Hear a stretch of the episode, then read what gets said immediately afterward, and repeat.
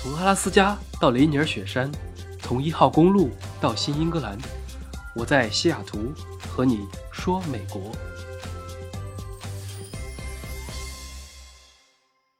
Hello，大家好，欢迎来到今天的饭后说。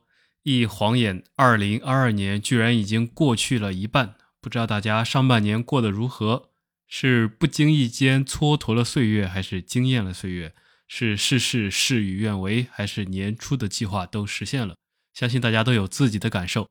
但是不管怎么样，六月已经过去，七月又是新的一周。今天我们的内容来讲一个少数话题。前两天在评论区看到一位听众说，能不能聊一聊 LGBTQ？那刚好趁着六月份刚过去，每年的六月，在世界上很多地方都叫做骄傲月，月底都会有一个骄傲游行。那这个是干什么的呢？他们为什么要骄傲？以及 LGBT 到底是什么意思？有什么身边的例子？那今天咱们就聊一下这个。开始之前，我们可以先花一点时间弄明白什么是少数群体。可能有些人说，这有什么好讲的？不就是指同性恋吗？我懂啊，谈不上支持，也不讨厌。如果这么理解，那可能就不全面了。我们首先当然要明确少数的概念。在中文语境里面，少数服从多数，在使用的时候可以有非常戏剧化的场景出现。比如说，三个人举手表决，一个人要服从两个人的决定。为了防止这种相对多数的出现，一般的民主表决中都要求有三分之二的绝对多数才能通过。那值得一提的是，少数服从多数这个概念，从本质上来讲，其实就是权力小的向权力大的集体来服从。因此。并不一定要体现在人数上来决定它是少数还是多数。一般来说，当一个群体占到总人数比例的百分之三十以下时，就可以说是一种少数了。就像左撇子的人数占人口数量的百分之十，因此相对于右撇子来说，他们就是少数。从这里引申出来，性的少数要复杂一点。在性的这个字的层面上，一般会拆分为性别的性和性倾向的性，也就是说，性别认同以及性倾向两个维度来进行衡量。性别认同可能大家更好理解一点，指的就是这个人认为自己是什么性别，这个性别可以与他的生理性别，也就是说出生时候的生物学上的生殖系统性别相同，也可以不同，也就是跨性别。换句话来说，就是你生理上是男性，但是认为自己是女性。反之也一样，生理上是女性，但是认为自己是男性，还可以跳出这种男性、女性的二元划分，这个可能又不太好理解。性别一定是非男即女的吗？可不可以是 X 性别？可不可以是不确定？那还可不可以认为自己又是男又是女，或者不是男也不是女，是 non-binary 的？那这个群体也有个名字，叫做 queer，翻译成酷儿或者 questioning，表示对探索或者性别疑惑等等。那这是性少数的第一个维度啊，关于性别认同，也就是顺性别、跨性别和非二元性别。第二个维度呢，也是大家常讨论的，就叫做性倾向。性倾向则是指一个人对哪一类或者哪一些性别的人有持久的情感吸引或者性吸引。比如说我性别男爱好女，或者你是性别女爱好男，那这种对异性的就是异性恋。对同性的呢，就是同性恋，这里面又分为男和女。例如，男男是被称之为 gay，女女是 lesbian。那中文语境里面也起了一些特别的名字啊，比如同志啊，这个很多词语在以前和现在都发生了语境的变化。以前的时候可以说啊，这位同志你让一让啊，那现在可能同志这个词就变了。包括这个菊花也是啊，以前这个在以前报纸上经常看哪位领导啊在公墓前俯身献菊花，那现在一般也都不会这么写了。是时代的变化。男同性恋里面又分为一和零，很多耽美小说里面也喜欢用这种称谓啊，像之前大火的《陈情令》啊，改编自《魔道祖师》，还有一部《山河令》改编自《天涯客》，以及《鬓边不是海棠红》等等这几部剧，其实都属于耽改剧的范畴。这是男性这个群体，当然女同呢，在社会上也会有一些中文的名字，比如说拉拉，它会被分为 T 和 P。也是指代同一性别中的自我界分，可以偏向男性化，也可以偏向女性化，当然也可以不分啊，都是可以的。这是同性恋群体。接着，对男性和女性都有持久吸引的，那可能就是双性恋。只关注吸引而不关注性别的是泛性恋啊，泛指的泛。而对谁都感受不到吸引的，则是无性恋。很明显，在绝大多数的社会文化中，顺性别的异性恋是最多数的，而其余的则都属于相对少数。那他们为了争取彼此有所不同但方向一致的，类似于像包容、平等的权益等等，就组合在了一起，成为了 LGBTQ 社群，也就是社会上常说的性少数群体。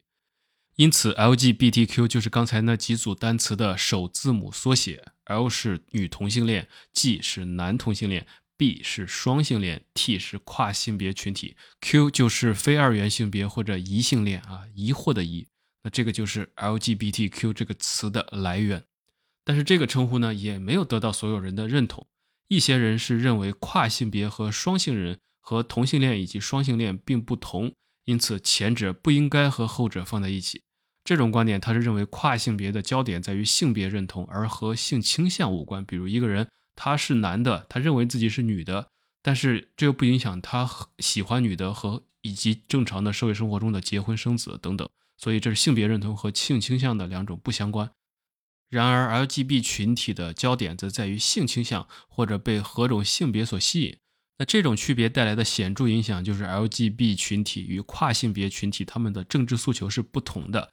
前者的运动通常是在于争取同性婚姻的合法化、各种权益以及人权，而跨性别的政治诉求不在于此。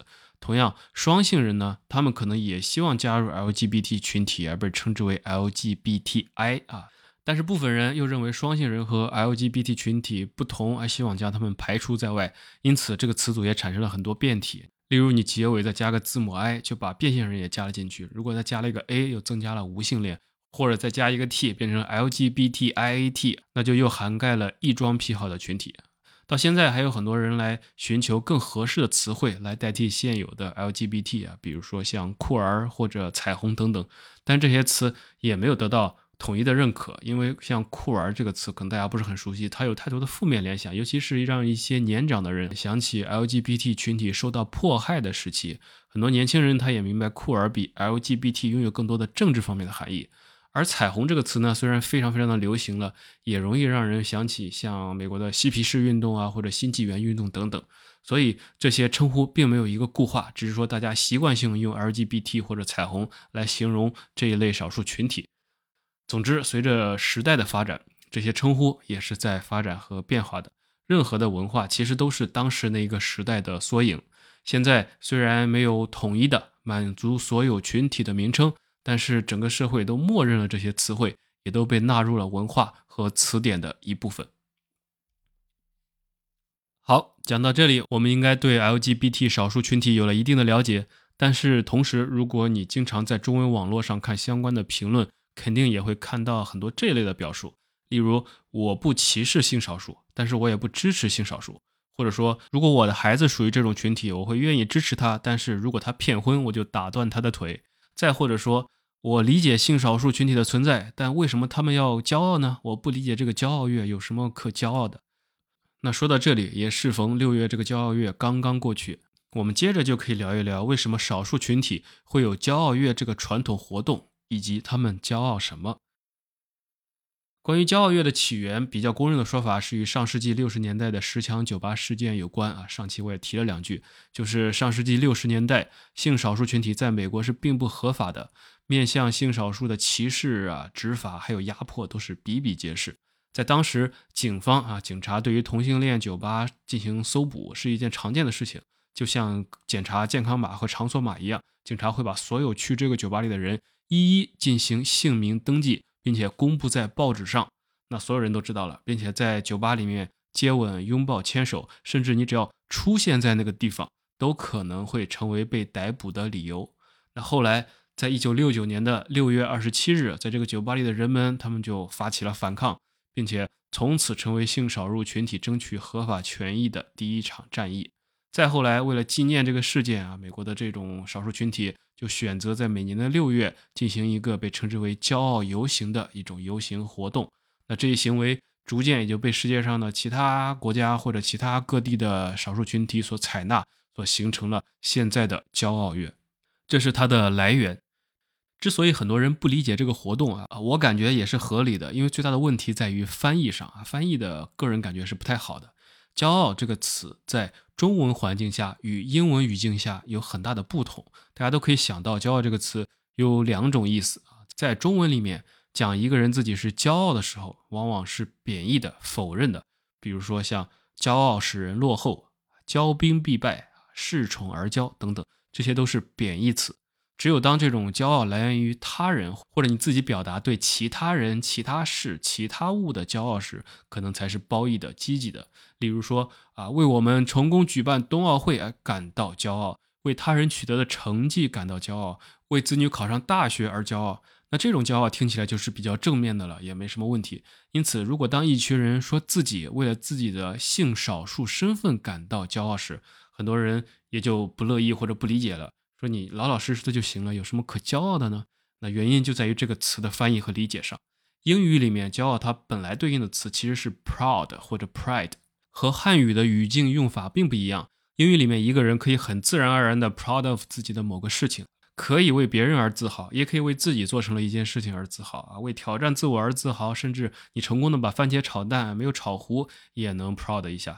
与此同时，西方整个都是鼓励式的教育和说法，像就像各种夸夸群一样啊，人们习惯性的也不吝啬对他人的赞美，比如说 I'm so proud of you，简直就是很多家长或者很多人的口头禅啊，类似于啊棒棒的，你真棒。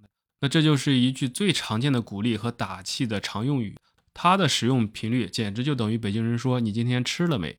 那换句话说，骄傲就不再是高人一等的蔑视，没有这种意思，而更多的是。我喜欢自己啊，我不会为他感到困扰，或者说我想为自己打气啊，为他人加油都可以。而无论是来自于他人的鼓励，还是来自于自己的鼓励，对于少数群体，特别是性少数群体，都还是非常重要的，因为他们最缺乏的反而就是这种认同感，不管是自我认同，还是来自朋友的认同、父母的认同、整个社会的认同等等。尤其是自我认同这一块，我们可以多说两句啊。自我认同一般就是指一个人。如何看待自己的身份标签？我们所有人生活在这个社会中，都难免的会被贴上各种标签。比如，你如果说一个啊小平头、大肚子、左青龙右白虎、大金链子、吃烧烤的中年男性，那大家可能就会对他带有一种标签。或者你说某个地域的人啊，美国人怎么样？中国人怎么样啊？意大利人怎么样啊？那这种标签。可以让人快速的认识一个人，但是也很容易误解一个人或者一类群体。当一个人有良好的自我认同，他其实能够很好的消解标签带来的负面影响，或者消除他带来的不管是自信也好，或者自卑也好。但有些标签并不是自己建立的，而是体现了这个社会占据了多数人的人数或者权利。就比如说啊，很多人说某一类人有优越感，某个职位很有社会地位。某个群体都是坏人等等，那这些都属于标签。多数人或者说人数不占多，但是他是权力的强势方，就会给这种所谓的多数群体带来自然而然的自信，甚至自负。那这些是少数群体或者弱势群体无法体会的。反之也是。所以才有晋惠帝的时候发生饥荒，百姓没有粮食吃，只有挖草根、吃树皮。消息传到了宫中，那晋惠帝怎么说呢？他说：“何不食肉糜？说老百姓肚子饿，没有米饭吃，为什么不去吃肉粥呢？那他也不见得是坏，他所处的环境和权力下，就造成了他无法理解另一个群体的体验。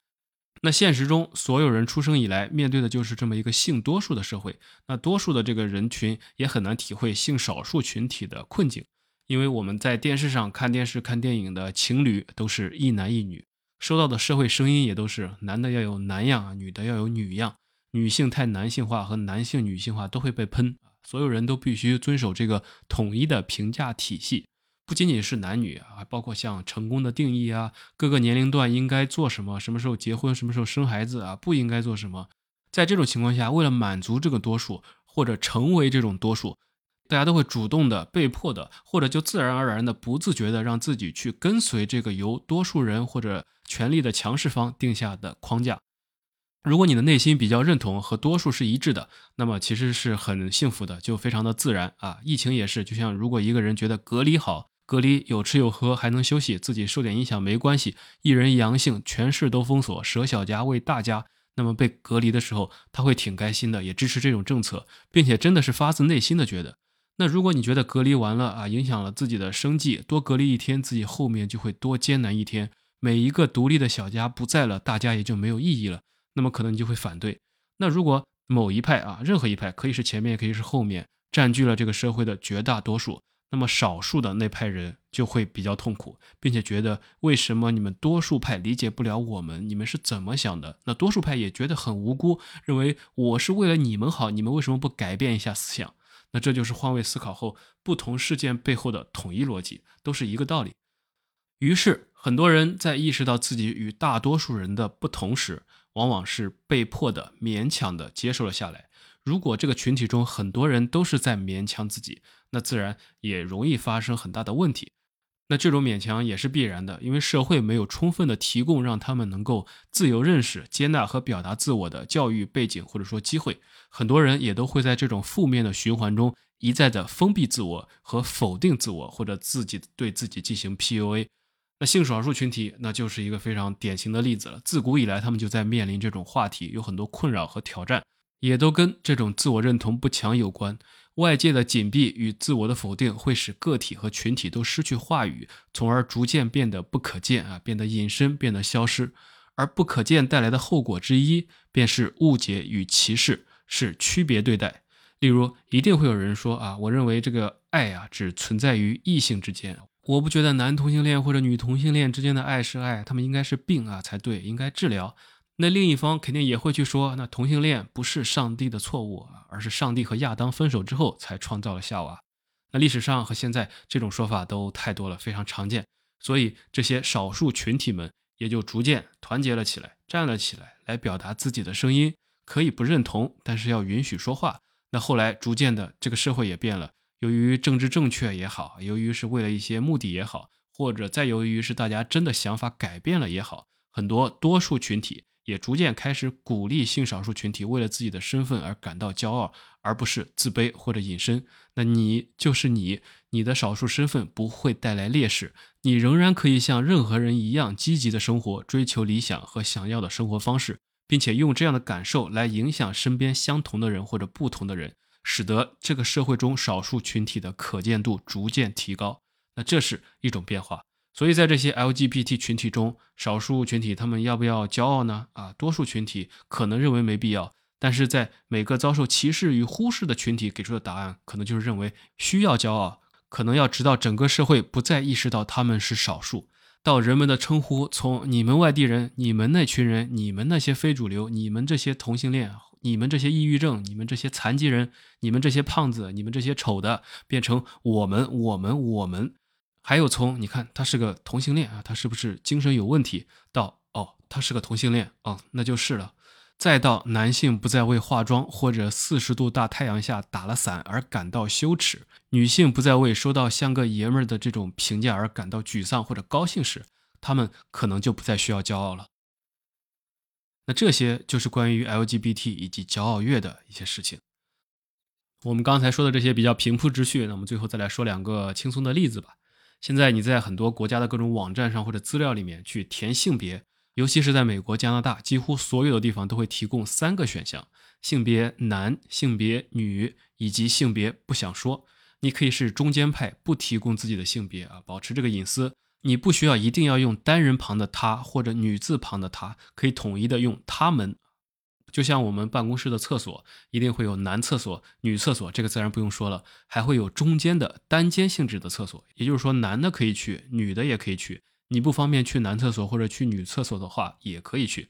当然，你就是单纯的想享受一下这个包房呢，自然也是可以去的啊，每层楼都有。还有一些公开出柜的大佬或者明星就更多了，像苹果的 CEO 库克、意大利的时装设计师乔治阿玛尼、英国著名的音乐人埃尔顿约翰、好莱坞女星朱迪福斯特，还有《生活大爆炸》里面的希尔顿，他们都似乎更加有勇气的面对自己啊，甚至不避讳提到自己同性恋的身份，并引以为豪。社会上似乎也并没有因此而怎么怎么着，去抵制他们的产品或者抵制他们的电影啊、电视等等。还有就是有一个故事啊。我有个同事不在一层楼，我并不认识他，只是见过很多次。他是个男的，一米八几，挺高的，也很壮啊。但是他一年四季都是穿女装，夏天小裙子，冬天也是正常女生装扮。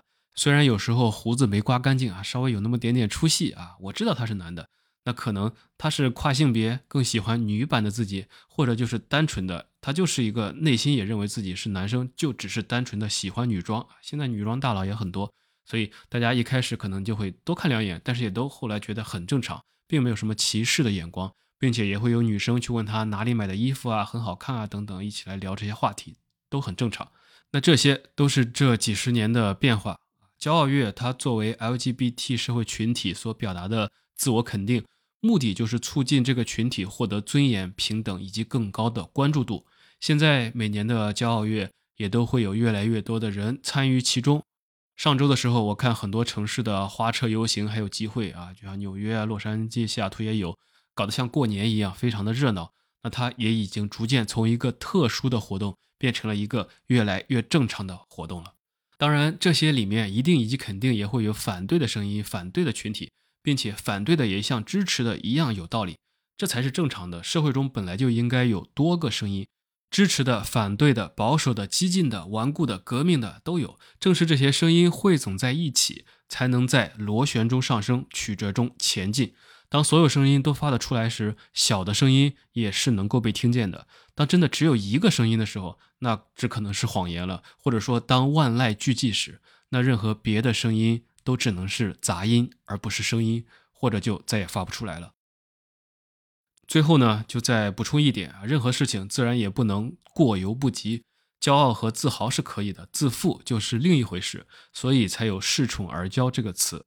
当你足够骄傲又没有意识到的时候，可能天平的另一端就悄悄发生了偏移，你成为了新的多数群体而不自知，或者成为了权力的新强势方而没有意识到，那少数变成了多数，屠龙者终成恶龙，你变成了那个你曾经最讨厌的样子，也是有这种可能的。